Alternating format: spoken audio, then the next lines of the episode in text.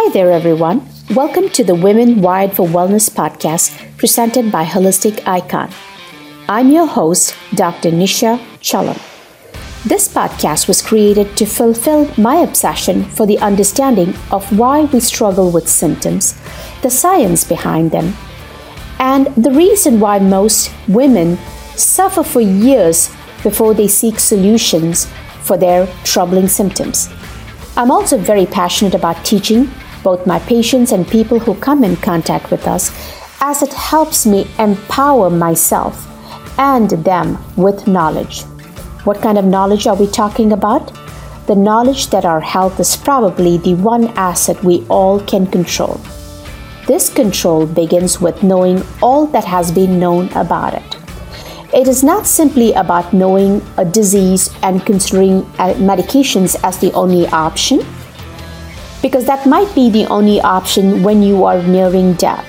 But to truly live a fulfilling life, we need to know how to tap into our innate nature to heal and all the possible qualities, including developing grit, passion, and consistency. If this podcast has helped you or opened your eyes to a different path, please take time to leave a positive review. And if you felt we fell short somehow, would you let us know how to improve it? Now, without any further delay, let's get on with today's podcast. Hey, so welcome to another podcast. I did something unique and something unusual. I normally would not have shared my personal medical information, but this testing simply blew my mind. The genetic testing I did was really to understand my metabolism. The blueprint for my metabolism was so powerful in so many ways, I simply had to share. Most folks I know do not like to have their blood test done and certainly do not like to have their genetic testing done. People say they just don't want to know if they are at a risk for a specific disease. Let me tell you something life is really like a game. Think about it. Is it any fun to watch a football game or a hockey game, or if you're from England or India, watch a cricket match if you do not know the score? The only way to enjoy and also win a game is number one, know the rules, number two, know the score and keep the score always. Learning about your blueprint or genetic or your metabolic panel actually helps you personalize your treatment plan Sometimes it also helps you change your health trajectory if that's your focus. I do understand when people say, I do not want to know if I will get Alzheimer's. However, I think people need to have a better understanding of what genetic testing actually means. Genes actually carry information.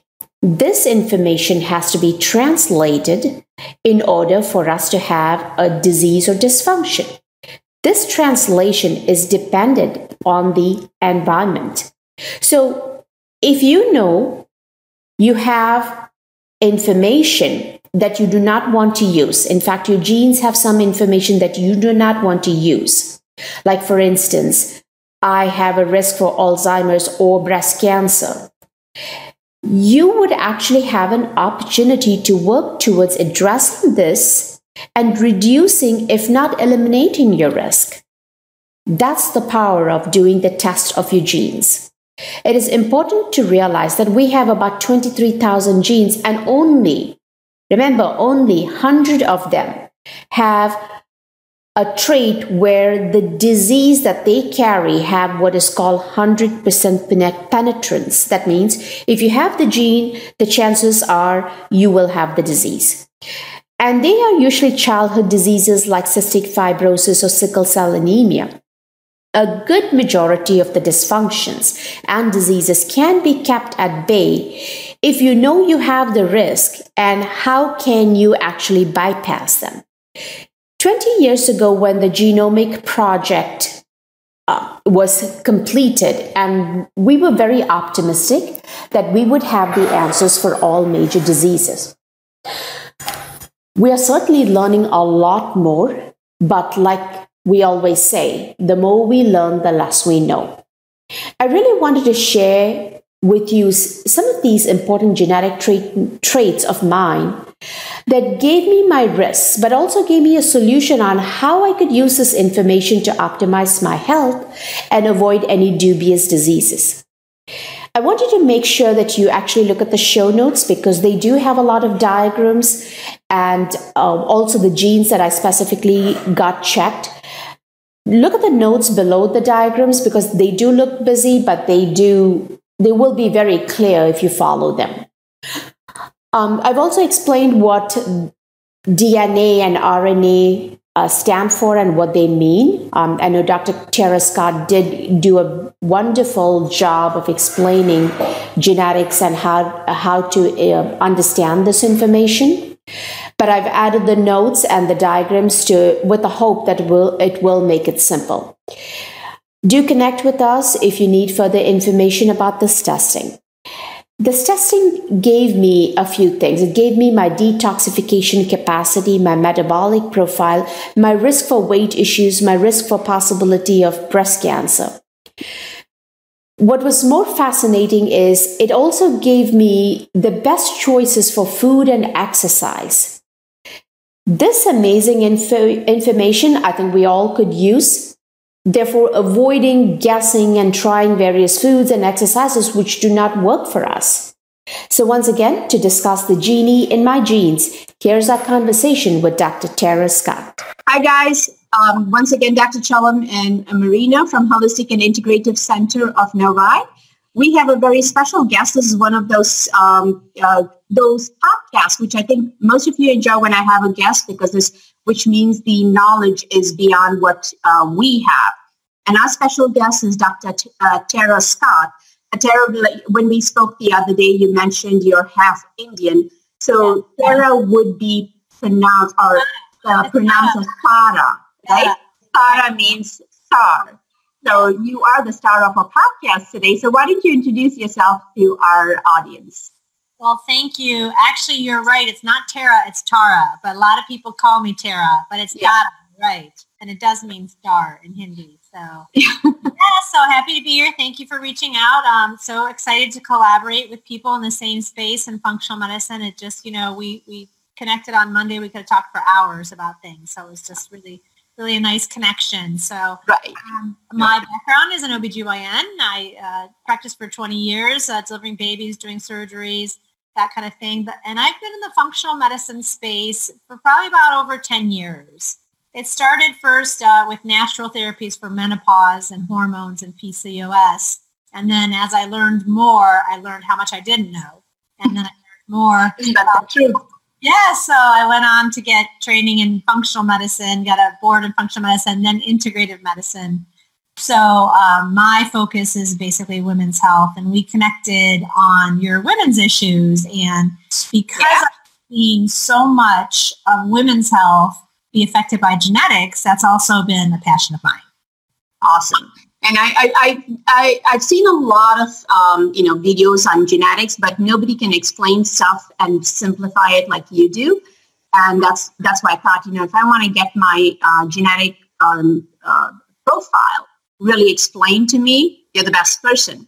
And I think being in the functional medical space, we love to share, even though this is something I would consider very private. But One of the things I want to really let people understand is as physicians, a lot of times people come to us um, thinking they have to make changes, they are ready to make changes, then they fall off track. And what they think, they, their assumption is a practice like ours will judge them, judge them that they're not doing the right thing and, you know, uh, that they did something. So one of the reasons I wanted to share this is to show people I'm as bad as they are um, in many ways, right? And um, I, I don't want to feel like a hypocrite. I do have issues that I have I've needed to take care of for years, but I've taken care of bits and pieces of it because everything else was more important.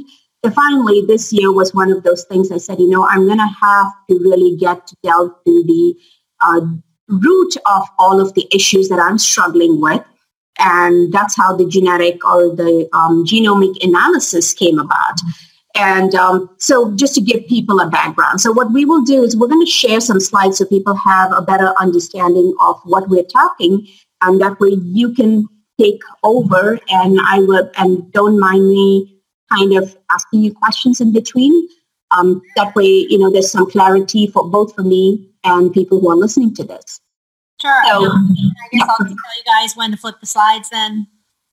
Are you able to see the slides at this point? Oh, yeah, I can see them. I just can't flip them. So I'll just tell you when to flip Yeah, we'll flip. Okay. Perfect. All right. So we called it the genie in the genes, right? And that's really what we're trying to see. So let's go to the um, second one is, um, why, can you not do the slide? yeah, so hang on from the beginning. Here we go. There we go. All right. So that's you um, and your family. That's very, actually a very beautiful family. And I don't know how you did with three kids and OB-GYN. Yeah. So actually the two, the two, the one in the middle and the boy on the end are twins. So I oh. did once and had every obstetrical complication with that. conception, everything. And so half, I'm half Indian, the other half is Puerto Rican. So this is uh, my daughter's quinceañera, which oh, is very nice. Uh, the, the party when she's 15. So that's my younger daughter in the middle. Oh, so, that's beautiful. Yes. And so um, it, you hit the nail on the head when you said, you know, people come to us and they think we have it all together. Well, I have had very unbalanced hormones for a very long time. And that is obviously what prompted me to study more and more to try to fix myself. So you guys can switch to the next slide. All right. So just kind of genetics 101, you ba- we basically know that DNA is two strands of RNA and it's connected by these base pairs. And there's basically four different base pairs in the human DNA, adenine, thymine, guanine, and cytosine. So I kind of thought it looked like a row of houses, you know, the mm-hmm. brightly colored houses. It reminded me that each little house is like a different base pair. So there's different locations within a gene. So you can flip, flip to the next slide. So what's important to remember is a lot of the genetics that we're doing now or that you may see with people getting their 23andMe or some of these direct-to-consumer things is really not the whole gene. The whole mm-hmm. gene is like the whole street. And it's a SNP, which is a single nucleotide polymorphin. So that's one house. So if you think of a whole street of houses being the message or the braille code that would translate and tell the cell what to do, one location, just one location is what a SNP is. So unlike something like Down syndrome, which is a whole chromosome, an extra mm-hmm. chromosome or a whole piece of an extra chromosome duplicating at the 22nd spot, this is just one little area. So most of the time, the consequence is not as much. And that's why it's not like these people are sick when they have these. And it's not like this isn't something that we can overcome. So, so just to talk about, like when you say a chromosome, what would you liken a chromosome uh, in terms of, is it the city or would it be the street? Yes. Yeah, so I would see, I would probably say city or state for a chromosome. There's so many different locations within a chromosome that could. There and they've actually mapped all those chromosomes off so that there's certain locations which would be the cities. I guess you would say we have 23 chromosomes so maybe 23 states and each chromosome has a lot of different locations on them. Some are bigger than others. Yeah that's, and, that's a good and then when you actually look at a SNP it's one house that we're looking at in that city in that state. Yes so that's a good scale. Right yeah. So, so for people to understand what a SNP is. Right. So the other important thing of the SNPs are that it depends where it is. So for example, on this particular gene, you can actually have, you can actually have some regions that are coding, some that are regulatory, some that don't have anything to do with it. So if you have a SNP, that's, for example, the beginning, the top of that uh, slide there, it says link slip outside of the gene it might not have anything to do with it. So if you have one house that is on the corner that nobody lives there and something happens, nobody lives there, there's no significance. Whereas if you have something in the middle of the gene, which is the regulatory sequence, they might have more significance for having a change there or more importantly in the coding region. Because remember all those ACTG, those base pairs are like a language that language translates to instructions, either to make a protein or to have a eye color that's blue or brown or to digest something. Right. So what's the difference between a regulation and a code? Well, so a regulatory is changing, you know, it's not a coding, it's changing the amount of protein in the case of a protein. So this would this would probably be pertinent for an enzyme. Because for something like eye color, it's blue, brown, green. But if it's something it. what we're talking about today a lot are a lot of your enzymes. And so yes. that it changes the amount of protein, so it might be fast or slow. And then if you have it in the coding region, it's going to actually change the sequence. So it's going to maybe give a different message. So I think there's another slide in there that shows about how the shape. Yes, the next one. Okay. So for example, in the person one, they have an A at the third position. And so with that code, that is like, think of it as your iPhone password, you know, something you type in and it opens up your iPhone, you know, your lock code. Person mm-hmm. two has a T. And so at that, maybe that protein looks differently. It's a different shape, but it still functions. And in the case of proteins, a lot of times they they bind a protein. So like a key fits in a lock. Sometimes you've had keys that fit in the lock but don't turn it. And yeah. Some things like your valet key might open your door or something, or maybe it turns on your car but it doesn't open your glove box. Something that's a little bit different from that key.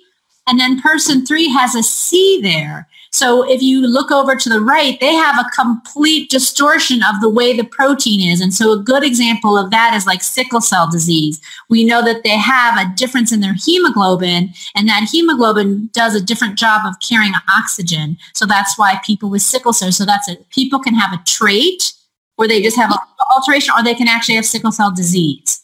So that's the that's the thing that's very confusing about genetics is that um, there's so much we don't know and that we're still learning. We weren't even able to to identify really what was normal in the human DNA till I think 2003. So right. it hasn't been very long. So, yeah, it's been 20 years since they discovered, and we thought by now we would have uh, the reason for diseases and we'd have the cure for all diseases, and we're still learning. And it's almost like lesson 101 even for people who do the research. There's a lot we don't know, right? Yeah. Yeah. This, this kind of, like I said, genetics 101. So if you go to the next slide, this is how I like to explain to patients. Let's just say you're coming to see me and uh, or, and you think you're going to see Dr. Joy Scott, J O Y. But in walks a man and his name is J Scott, J A Y. So one letter totally changed the meaning of that word. However, this case, he's still a doctor, he's still a human, he can still help you. But one letter in that word totally changed the connotation of the word, although the end result isn't that big of a deal. Mm. So some of the SNPs we have are like that. Right, right. And then if you say, if I say, hey, are you two coming or are you coming too? You both hear too. And you know what I mean when I say, are you two coming? T-O-O or you too, T-W-O. But yet, so it's different. It's a different word, but you can still understand the meaning despite that difference. The other way I've heard it explained is you see a lot of genetic companies that are, are looking at ancestry. So mm-hmm. I, you know, I thought, hey, my ancestry is pretty straightforward. All my relatives are in India or all of them are in Puerto Rico. So there shouldn't be really any confusion, right? But I still came up with small percentages of like Ashkenazi Jew, like less than a percent, yeah. American, very, very strange. So what they're doing when they're giving you that ancestry report is they're looking at little changes in the gene that will tell you where you're from. So for example, when I teach in, uh, in Australia, instead of saying um, estrogen, E-S-T, it's O-E-S. So they have a different spelling of estrogen or color, C-O-L-O-U-R. So when you see certain uh, words that are spelled a certain way, you can say, oh, that person's from Britain or that person's from Australia, you know, and then this person is from the States. So certain genetic changes just place you where you are geographically. So those are also things that are looked at in those tests. And then if you do go to the next slide, there's some SNPs that like the U into an A, if I say, you know, did you cut that off? Did you cat that off? It doesn't make any sense at all. One letter in one word totally drastically changes the meaning. So there are some SNPs that are like that as well. So first of all, it depends on where in the gene it is, and it depends on the type of mutation it is. Got it. All right. So even to compound that, we know that we get one gene from your mother, one gene from your father, one copy. So you get 23 chromosomes, 23 chromosomes, and that makes it. So you might have a SNP only on one copy. That would make you heterozygote. And we, we say that that would mean you have one, ab- I hate saying abnormal, maybe a variant copy. Yes. The correct term for normal is wild type. And to me, that always, that didn't make sense because wild seems like it would have the connotation that it's, you know, abnormal. So wild yes. is normal.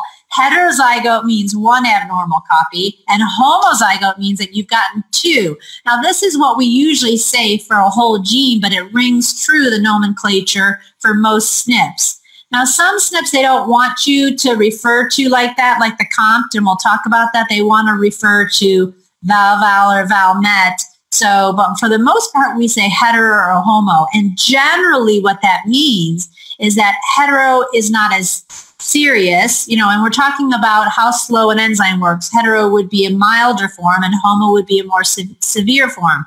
However, you have to know all the SNPs though, because some of them, the wild type might be homozygous. Yeah.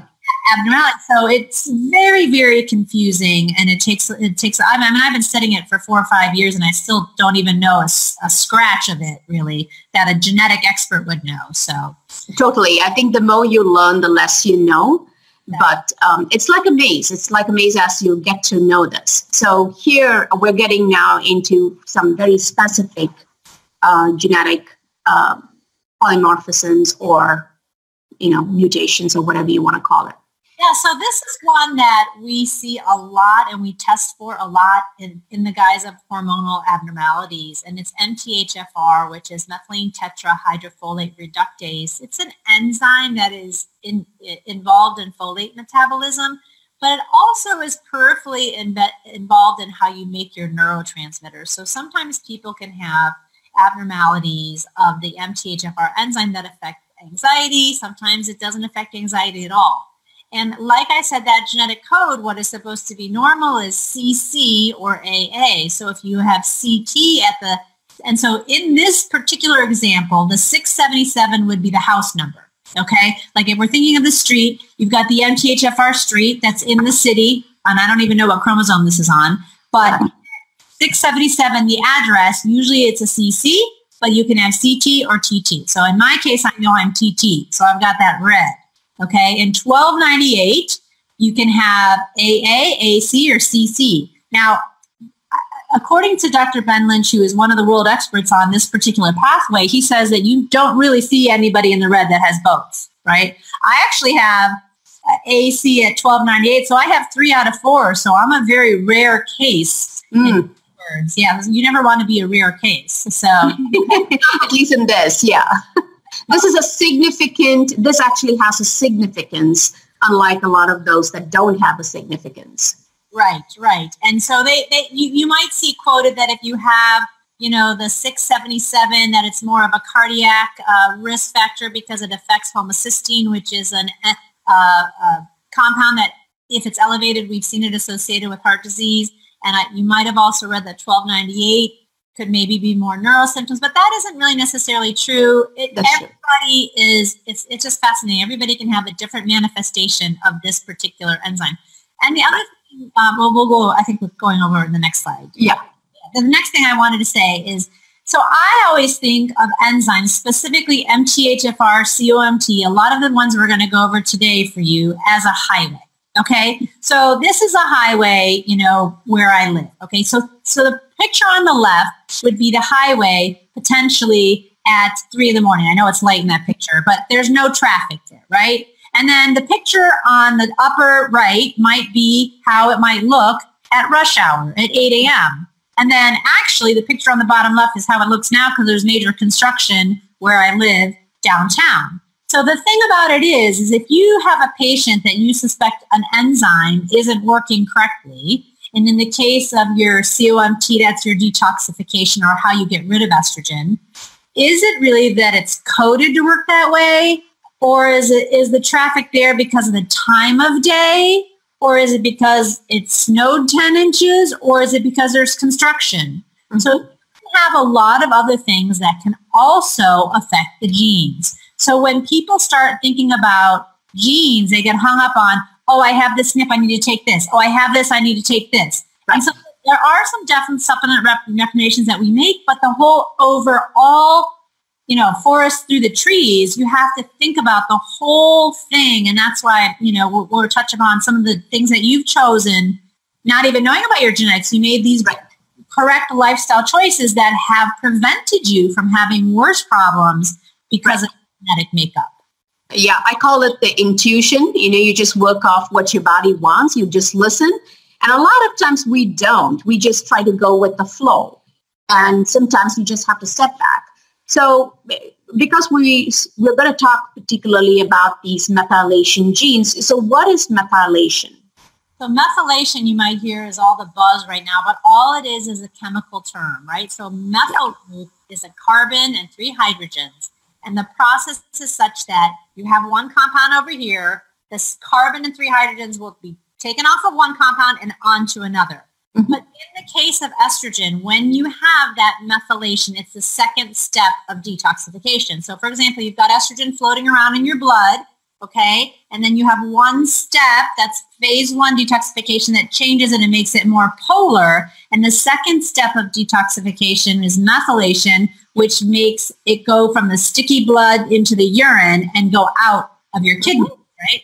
So it changes a chemical reaction. So it's kind of like you have to sweep your floor and then you have to mop it. If you just mop it and you push all the crumbs around, yeah. it's really going to clean it. Or if you sweep it and you leave everything right there, it's going to be dirtier than if you didn't sweep it. So there's a two-step process. So in my world of women's health, you know, methylation has a lot to do with genetic expression. It's um, we we have seen, and the, and the literature has gone back and forth with this, but I will maintain that having problems with MTHFR methylation can increase your risk of miscarriage.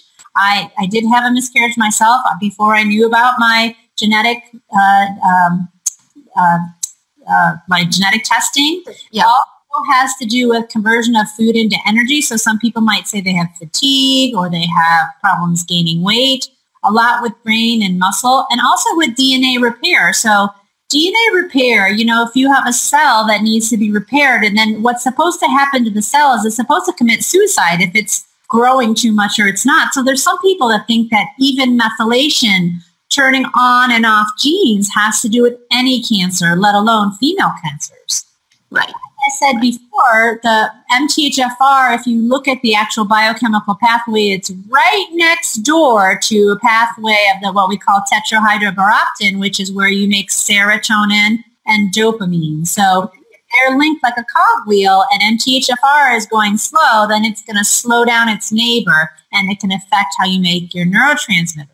So it's going to affect your stress and relaxation response, your detoxification response, and then your immune response.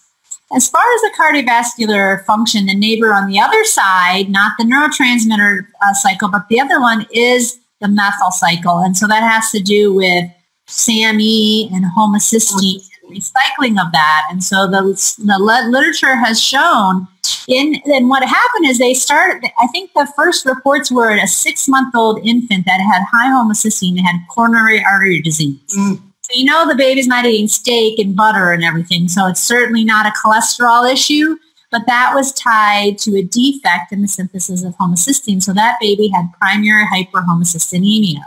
And that's a complicated thing. So that's why we think now you probably check, you know, cardiovascular function, your homocysteine a lot in your patients. Absolutely, because I call it the sticky protein. And I say if you have a sticky cholesterol, the LPP, uh, little AP, uh, S, and your sticky protein, you're really in trouble. So that's how I explain it to my patients. So here comes my result.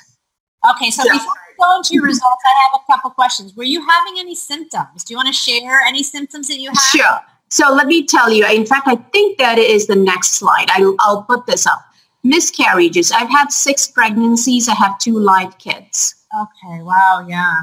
I've had I I had migraines from the age of eleven. It runs in my family. Uh, like my father's side, everybody has migraines. And when I really worked on the metabolic aspects, I've not had migraines now for 10 years. So remember from age of 11 till my 40s, I had a lot of migraines. Um, as far as these go, the high estrogen fibroids, fortunately, that has not been an issue at all. I cannot tolerate oral contraceptives. Every time I went on it, within six months, I would get off of it. Okay. Um, this, hopefully, that's what I'm going to try and avoid. Um, and fatigue also has not been an issue lately. That's why I said, you know, a lot of it I have really taken care of, but I knew there was something that's missing.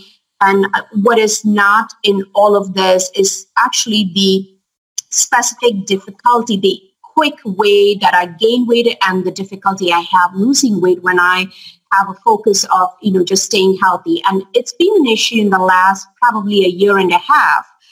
Um, and that's where it prompted me to say, hey, what else am I missing? So let's go back. Sorry, I went too fast. Let's Well, go back to this. Again, the, the test that you did is a great, great test. And so if you're a patient of Dr. Nisha's and you're watching, you definitely want to talk to her about getting this test done because in my opinion, I've done, I don't know, five or six different genetic tests on myself, but I really like their estrogen profile and I really Right. like the board. It's very user friendly. But I also want to stress that the methyl, the methylation uh, uh, uh, equation is much, much more even than this. But this is Yes. thorough, one of the more thorough ones. So the first gene that we see for um, Dr. Nisha is this COMT.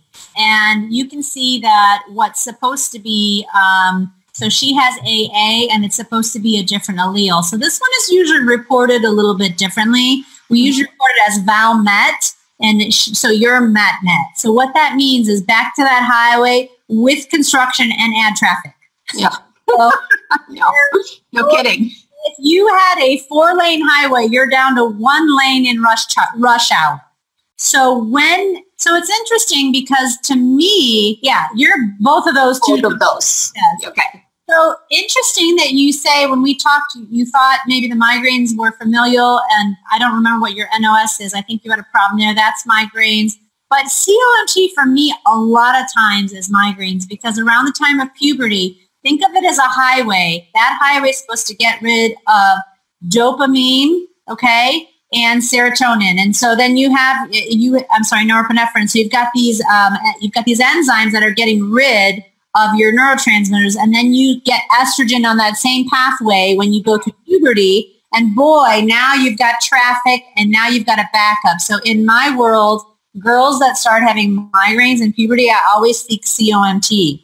And then so in your 40s, you know, maybe you at that point, because you, you are a little young for menopause. So I think in your 40s, maybe you had lower estrogen. So maybe that and the combination of the lifestyle diet changes that you did help that. But I see this in a lot of migraine patients, the COMT. So you have a three to fold reduction of your enzymes. And so the great thing about this enzyme is I've seen a lot of response to what we call epigenetics. So this one is um, like the highway, but you can fix it. You can give it a detour. You can Yeah. give it an alternate pathway. So this is something that is definitely something you want to identify because there there is treatment for this, and we have been able to follow women's urine estrogen metabolites from pre-treatment and post-treatment. I do this in all my breast cancer patients, and I've seen these levels go down with just supplement treatment and lifestyle, which is great. So- yeah, it, it's amazing. But I, I can actually for this blame my parents because it looks like I inherited both. Yes, Um, yes. And so you can see that it says key intervention, increasing soluble fla- fa- fiber, maintain the quality of dietary fat, losing weight, exercise. It says select nutrition. It doesn't say what, but yet usually what we recommend here is magnesium. Mhm. It's a great nutrient here. Sometimes we tell people to take SAMe. And Yes. if you're not methyl sensitive, somebody like you might be methyl sensitive because your enzyme is so slow. So if we start giving you methyl groups and you start making more neurotransmitters, guess what? They can't go anywhere because the COMT is slow. So I don't, I'm crazier than I am.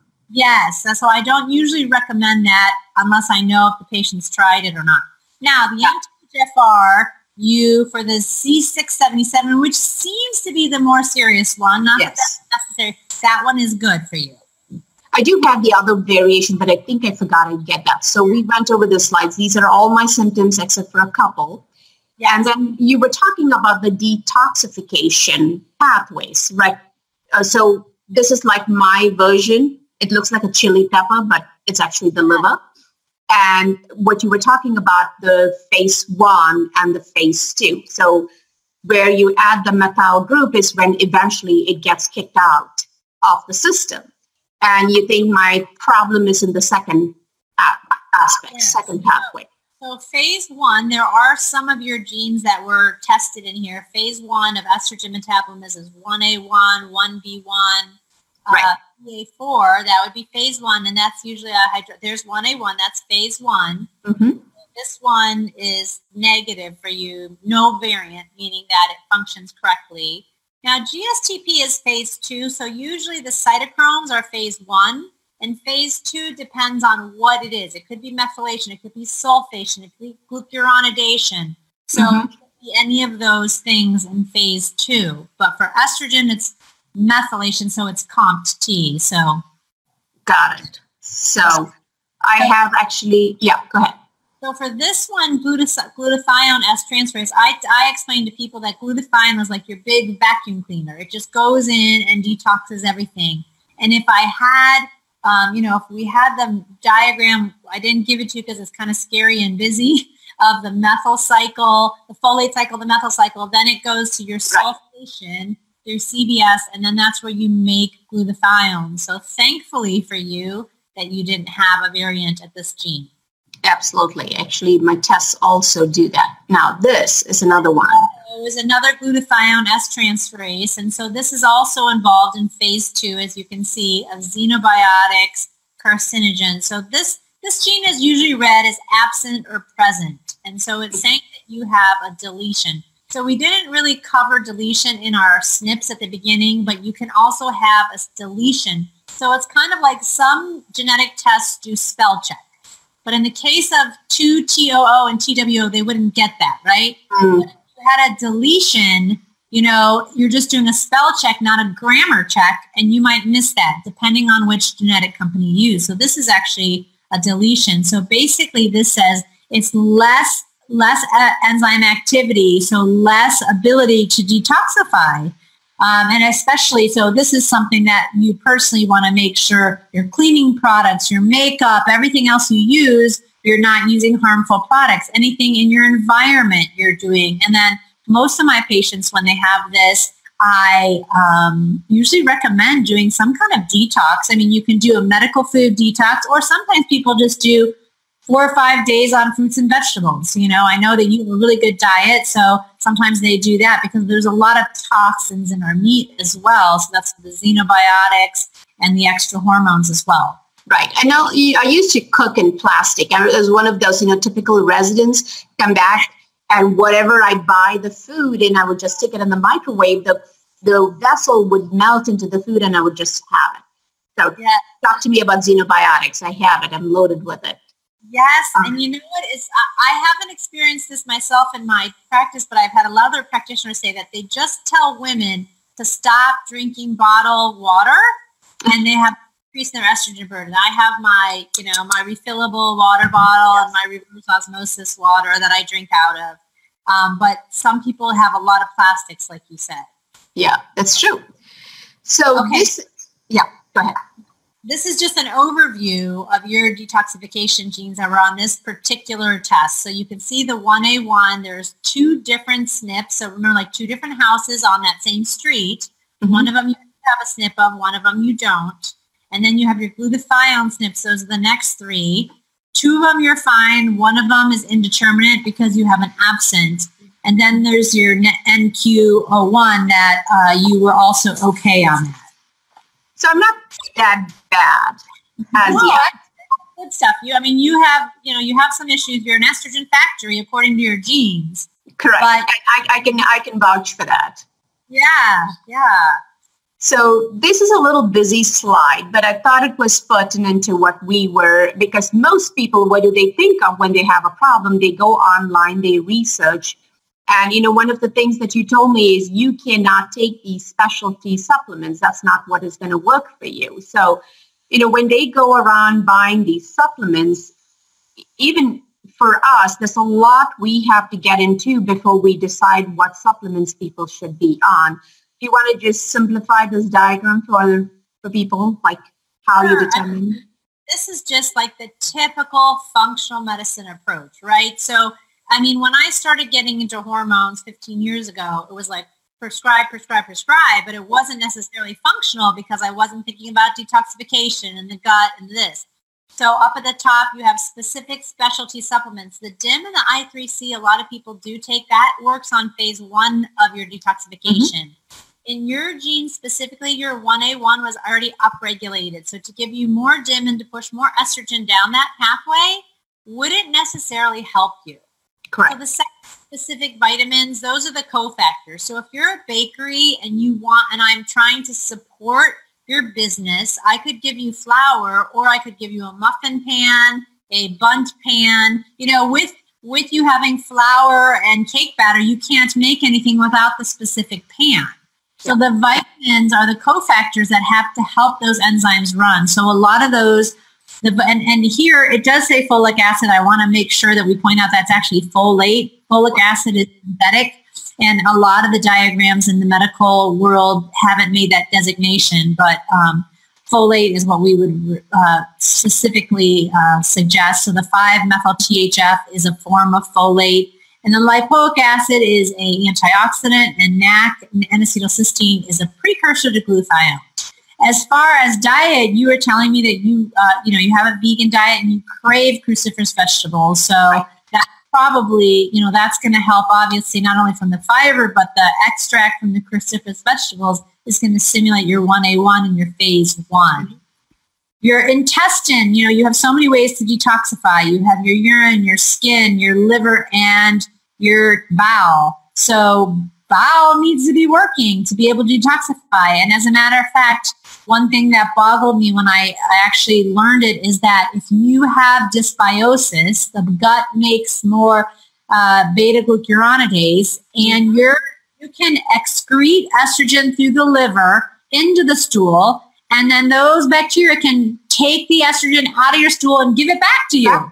Yep. Yes. So calcium D-glucarate helps bind up estrogen in the gut, and that's actually really well tolerated too. And so that's not phase one or phase two, that's in the gut. After phase one and phase two, liver dumps into the gut. And obviously, taking a probiotic, your microbiome, that's like a whole other hour of talking about that, how it ha- helps you one point one thing i wanted to point out is where you put avoid antibiotic and this it really will be for all of those uh, patients who actually call and say you know i have a cold i need something i have a urinary tract infection i need something we try to look at antibiotic as uh, you know you, i had somebody who came in yesterday nine weeks of antibiotics for a cold. That's not a cold.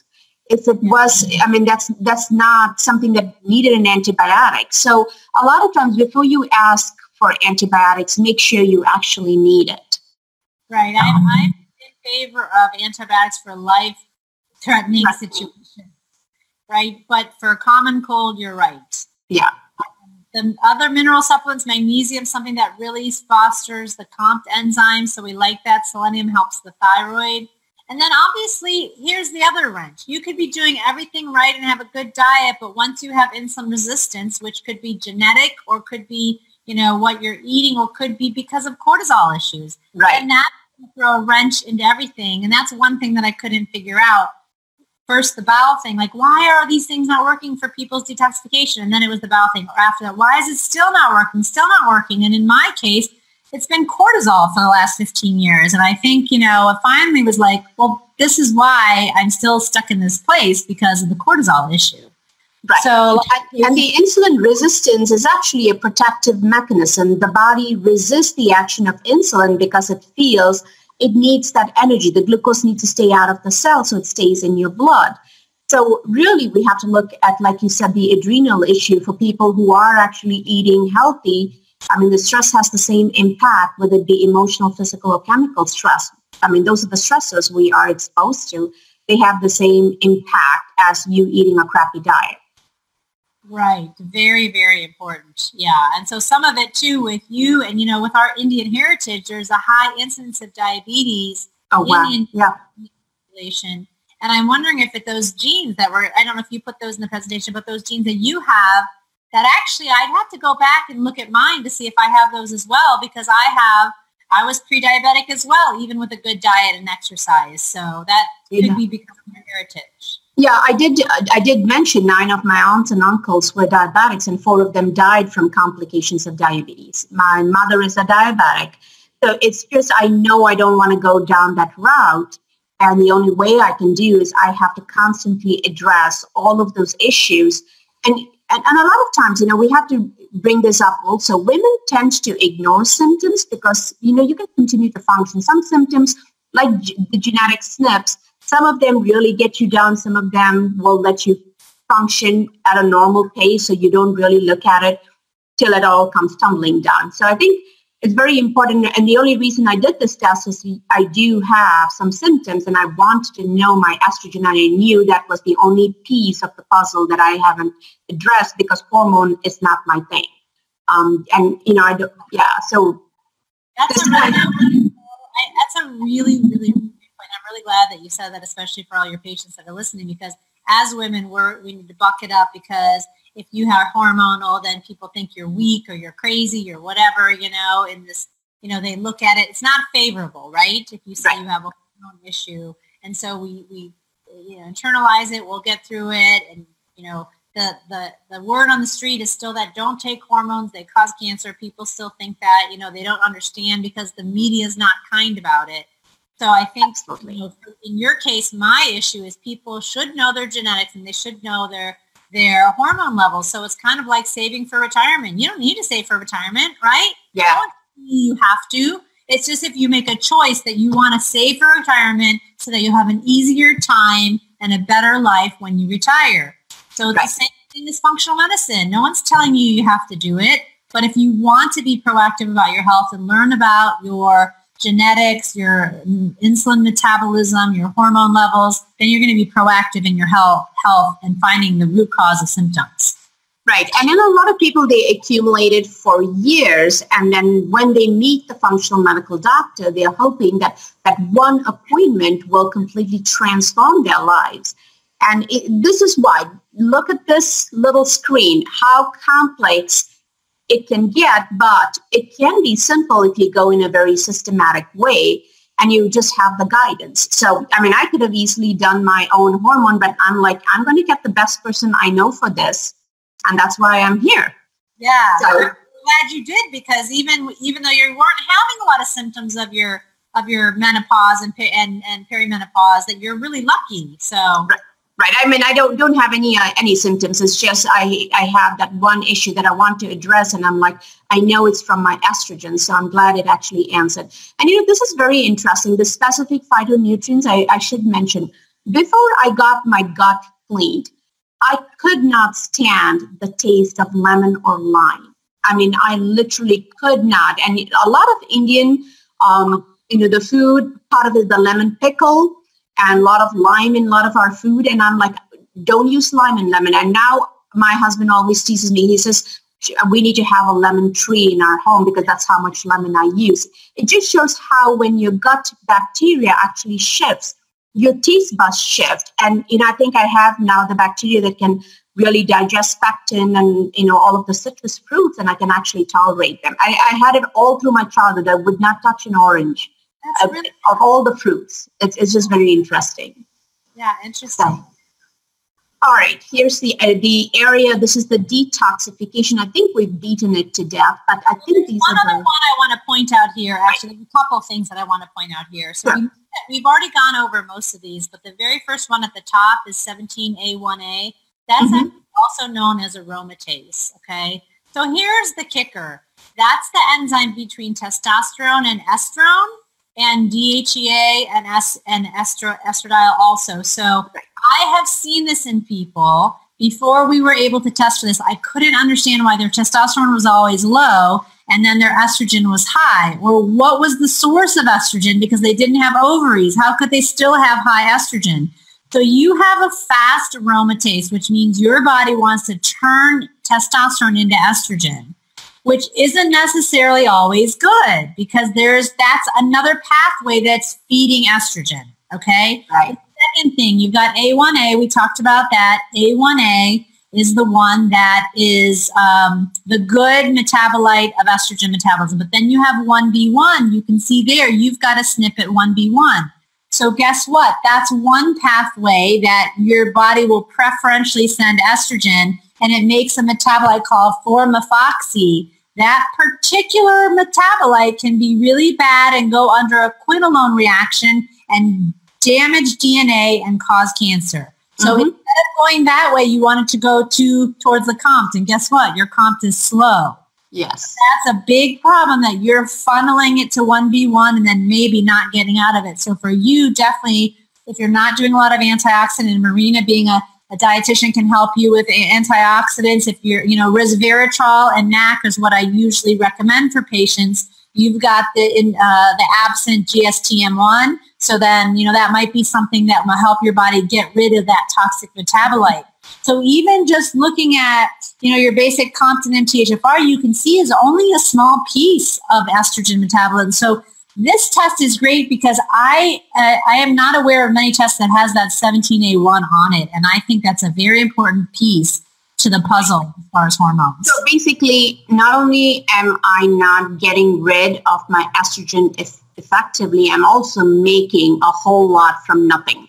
You're shunting it from other things into estrogen. It's like it's like you're the you're the kid at school who's like saying, "Hey, come in here, let's smoke pot," and you're trying to grab everyone to go in this in this bathroom here and smoke pot and get everyone, even the good kids. Yes, you're the bad influence here. yeah, let's all go in. Yeah, that's what happens when you put your genetics out there. right, right, right. So again, that's why I didn't know you sent me this before you even told me if you're having symptoms or no symptoms. So here, look at you. You weren't even really having any specific estrogen symptoms. So it's really lucky for you that you found this out because we talked about following up with the Dutch test to really look and see to prevent and prevent breast cancer. So in my own little practice, when I test everybody with breast cancer, uh, I would say over 90% have either a COMT mutation or one of the MTHFR. And if they have the 1B1 SNP that in, turns it up higher than, they're at more of a risk of not getting rid of the estrogen. And estrogen being something that stimulates growth of the breast and the uterus without the balancing progesterone. Right, right. And I, you know, I as after I got this done, I was looking at all the list of my patients who probably need to get this done yes. because that's that's probably the missing link as to why we have to continue to monitor and try to figure out, hey, how do I reduce the risk for breast cancer? So this yes. is very eye-opening. Yeah, your um, and your SULT one. Can you go back one second? Sure. So your SULT one two, your SULT yes. here to the bottom.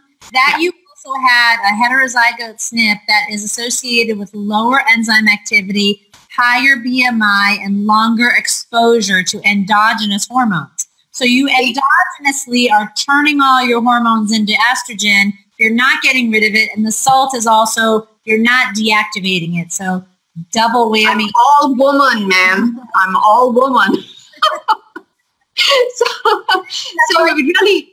That, honestly, that's why your skin and your hair look so good. You don't have wrinkles at all. You look a lot younger than you because your estrogen is probably probably. Maybe I don't want to mess around with this. Just let it be. I'll have later. Yeah, I'll just have the breast cancer and just have long hair, good skin.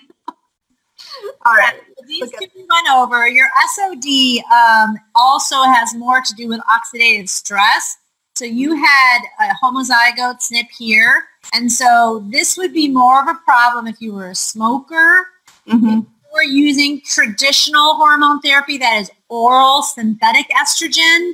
That with smoking would make you increased risk for, for um, blood clots. With this SNP, this is your oxidative stress. We want right. to make sure that you're hitting the antioxidants either either in the diet or that you're taking them. Absolutely. Okay. So this is the summary of a lot of what you had mentioned. And what's interesting about this is weight management has been a lifelong challenge for me. And I think if I actually took my supplements, I might have a better chance as maintaining my weight little le- with a little less stress. And I'm terrible with my supplements, and I do admit to that. saturated fats is very, very interesting. And with the craze of everybody going on a ketogenic diet, I did a podcast uh, a week ago about ketogenic diets. To do that, one of the things, and I think most physicians do that, I always experiment when I can with myself before I can say, okay, these these are the things. And I can tell you honestly, three days of just doing fat, and I didn't do saturated fats. I did mostly fats, I was not well at the end of the third day. I felt swollen. I felt very uncomfortable. And as much as everybody believes the ketogenic diet is the next magic bullet, which is what we're all looking for, one of the biggest things is there are some people who absolutely don't do well. And this may be the answer. We don't process fats as well. I just can't do fats. And I've known that for a long, long time. That's why I always gravitated towards carbs. I'm not talking about the simple carbs, though I love simple carbs, but I do gravitate towards more of the vegetables. And um, exercise, I have to tell you about my exercise routine too. I have to do high intensity. I cannot be one of those that walks. I can walk for hours and not lose. I, I can actually gain weight.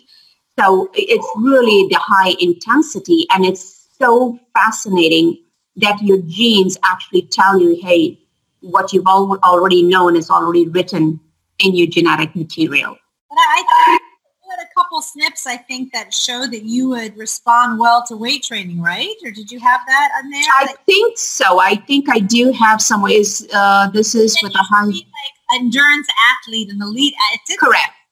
I do have it here, but you know, I was never athletic. I would avoid anything. I have a high injury risk. I think somewhere yes. here it comes. Yes, yes. Okay, so these are the interesting ones too. I made some notes here. So we talked about the whole, is it the fact that you're Indian or, yeah, there's your athletic per- performance, right? Yeah. And yeah. then these last ones were the, um, I've heard um, people refer to them as the fat gene, the FTO, the ones, yeah. The so, FTO is here, I think. Where is he here? This is an, inf- okay, inflammation. So this one, the fat mass and obesity related. So you have just one, just a hetero. So that's associated with a higher BMI. And so that might also be how you process fats, which why another reason why maybe you didn't feel good on keto. And so uh, you have to restrict, you know, your uh, types of fats that you have decreased saturated fats. And yeah. So, and you, like you said, regular physical activity is recommended for you. You've got to do something six days a week. Yes, I do. I actually would, if I do seven days a week, I'm really good. And um, I think this was uh, also high. This is my inflammatory. This one was heterozygote as well. So moderately higher levels of CRP, which is we think the most sensitive inflammation, uh, sensitive inflammation for cardiac disease in women. So this is saying that you will have, you can't exercise, exercise high intensity too often in a row. But with you doing what you said was the high intensity interval training, yes. you are higher risk for injury. So the shorter bursts of energy is going to get you better metabolic effect without getting endurance. So if you were going to run a marathon and run the same pace the whole time, and run for two hours a day rather than do 30 minutes of intervals, warm yes. up some intervals, cool down, you're going to have less risk injury and, and better metabolic. And you can, you know, people sometimes figure that out intuitively. Like you said, you figured that out without. Totally, yes. So I, I, I've just done this. I've worked with trainers and I just know I cannot sustain anything. I have to do interval training and that's the only way. And it has to be pretty high intensity for me to get some results. Yeah, that's interesting. Yeah. And um, this these are all injury and collagen genes, and so that's why it puts you at a higher risk because these are the collagens and soft tissue. One is for ligaments and tendons, and one is for soft tissue. And these put you at an increased risk of injury. And that's why when you had your overall summary, your risk was a little bit higher. So you're probably someone who wants to do, as you get older, balance things. Do you do yoga? Yes flexibility. Yeah, so that's going to be really good balance as you uh, are in the menopausal years and you're at risk for uh, osteoporosis because right. you're, you're high risk. So strength training as well to make sure that your core is straight is strengthened, you know, and your muscle mass is good. I know, and this is it's also again so intuitive. At some point, I realized I needed to get into yoga, and this was something that had been, it was a burning desire for me to do it as I've gotten older. And I can now when I see the genes and I'm like, Donna, just listen to that little voice. Yeah, that's funny. Yeah. So these right. antioxidants again, and so I think these were um, the first one was net was normal, and this these are greater aerobic performance. So they you know they have some that are fast twitch and slow slow twitch. So the sec the one at the bottom, the PPR GC1A is yeah. an increase of the slow twitch. Um, so um, this is saying that you personally have a better aerobic capacity and that might be why you're able to tolerate the high intensity interference because some people can't do that. You yeah. Tolerate that high intensity, you know? Yeah. No, totally. I, I get it. And uh, this was, I think, the final summary. Um, and it doesn't look like I'm very powerful or I endure too much. Yeah. few blocks. Yeah. So I was never athletic to begin with. Um, let me stop the share. So getting to, let me see if there's anybody who has any questions. I'm on the right space. Um, I know a good. One of our clients just said, "I know a good trainer. Her husband is a trainer." you know, because we have clients who train, you know, like running every single day, and they were actually highly inflamed. And when they switched it over to more flexibility and um, weights and stuff, they did a lot better. Yeah, so it's cool that it actually shows up in your genetics too. Yeah, I'm going to have to look at mine because I did this exact test last year, but I didn't pay as much attention as that as the methylation and the detox SNPs, you know. And so I'm going to have to pull mine out and see because I I am a runner, but I prefer to run like a 5K. I mean, I can run marathons and half marathons, but I'm a better, faster runner. So I like you like to do intervals and do mm-hmm. speed rather than my friends that can just go run 20 miles all the time and it never bothers them. I'd rather go faster for shorter. So right. I know it's awesome, and I think a lot, lot of times um, uh, we, how can we get this testing done? You can get it done in our office. So well, it's just a swab, and that's the interesting. It's a very simple test to really to do, and give such a lot of information that you're looking for. And uh, I think the key thing is what do you do with the information? You got to do something with the information. It, it actually will transform how you're going to live your life in many ways to optimize your good genes and to really uh, curtail the ones that probably will, um, you know, put you at a higher risk for disease processes. So that's where the process comes. And it's and unlike the liver slide that we showed, and I think we have that. It's like so many steps to it, right? Those yellow slides that um, whichever one that was. With here we go. Um, it's actually we are looking at supplements, vitamins, uh, the gut health, uh, specific diet, as well as um, um, looking at your um, metabolic rate. I mean, there's so much. In, it's not a question of just take do the test and take the supplements. It's the whole um, process, the systematic approach. So for somebody who is really struggling with issues, uh, what, would you recommend uh, the um, this genomic analysis for everybody? So that's a really good question. For anyone who has some of the issues that we talked about, like weight, any of the hormonal issues, the miscarriages like you have, fatigue, um, migraines is another really good one. Um, the, the, high blood pressure and the inflammation one, those are very helpful as well. I always think information is powerful. And so I've had some patients um, not want to know because they're afraid. That's true. Right. And so one of the things, and I don't, was your, was ApoE, uh, ApoE was on here and yours is. Yeah, I'm three, three. I'm good. Yeah. yeah. I'm three, four. So I have an increased risk of Alzheimer's. And I know there's people that don't really want to know. And so what yeah. I always tell people is about the agouti mice. So there was a study that was looking at mice and they were brown. All of a sudden they saw these yellow mice that were heavy and had diabetes, right? And they thought, well, the yellow fur wasn't causing them to have diabetes or to be obese. So they started changing their chow to have B vitamins in it. And so the yellow pregnant mice gave birth to brown, silky mice. Yes. And that's only with the B vitamins. So that's when you talked about all that yellow diagram with the supplements, the manipulation, the lifestyle. So having the genes, if you knew you had that risk, would you do something differently? Correct. And I think that's the key message. I know people are scared. They say, I don't want to know because I think the message that they receive is if you have a genetic trait, you are going to get it. And I think the message we're trying to convey here is know your genes so you know how to handle what they, and you can only t- choose to take what you want from your genetic information, not necessarily sit back and say, oh, I'm going to get it. Right. So I, I, my whole family on my husband's side, they all have the four. And, um, you know, it's, it's a real struggle trying to get them to understand, you know, you can actually uh, change the trajectory of your health, your life based on uh, knowing your genes because it'll, it'll tell you what exactly you should be, probably how you should be living your life to get the best out of it. Yeah, so your answer to your question, I do think everybody should do it. I mean, the downside is it's not covered on your insurance, but it's not a test that you have to keep doing, right? You just do it the one time. Your genetics aren't going to change. That's right. you right.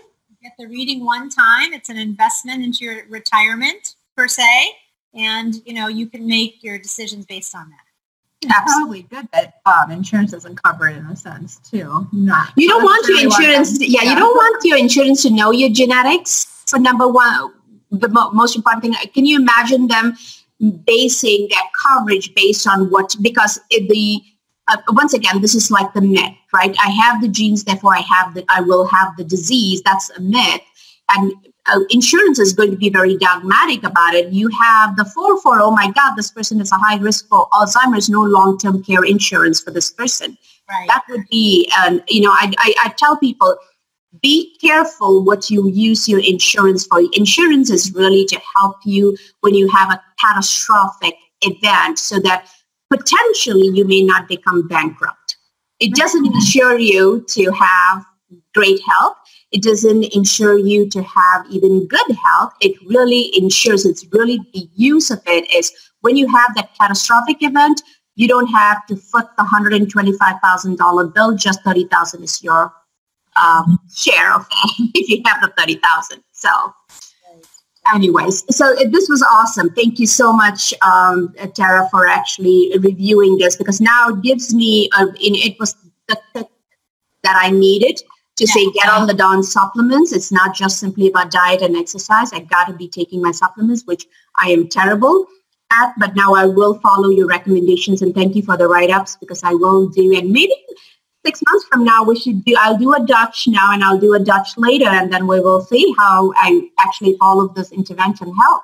That's a great idea. And I have a lot of those case studies um, on my patients too. I teach a course on how to do this. So I have the breast cancer patient with her urine metabolites through there right. based on she didn't do the genetics right away. So, you know, we saw like how do the how do the detoxification support help and then finally getting the genetics and, and, and helping that.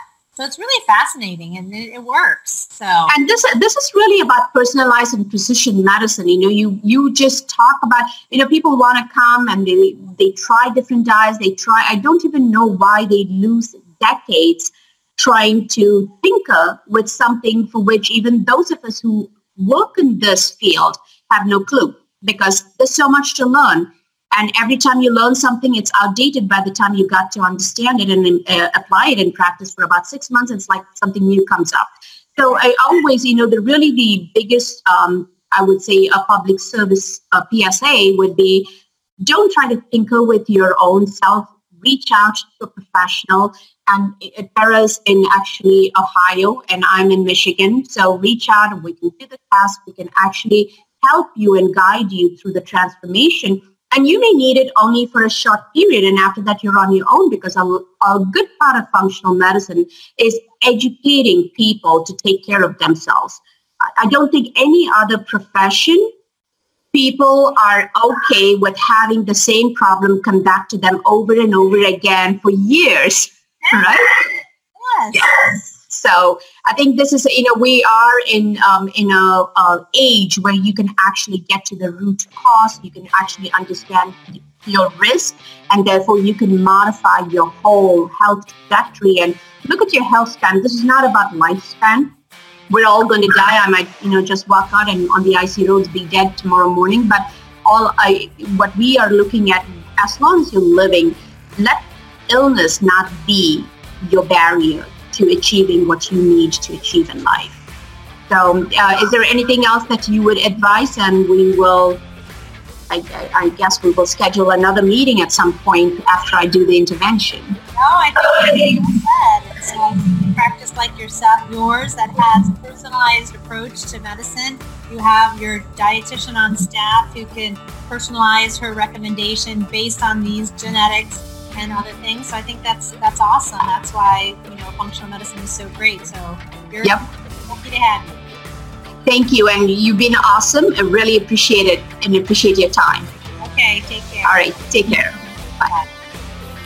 Alrighty then. If you've listened to this podcast fully, I would like to hope you have gained some new knowledge, a different way of thinking, and have benefited from it. If so, would you please do me a favor and share this with your family and friends?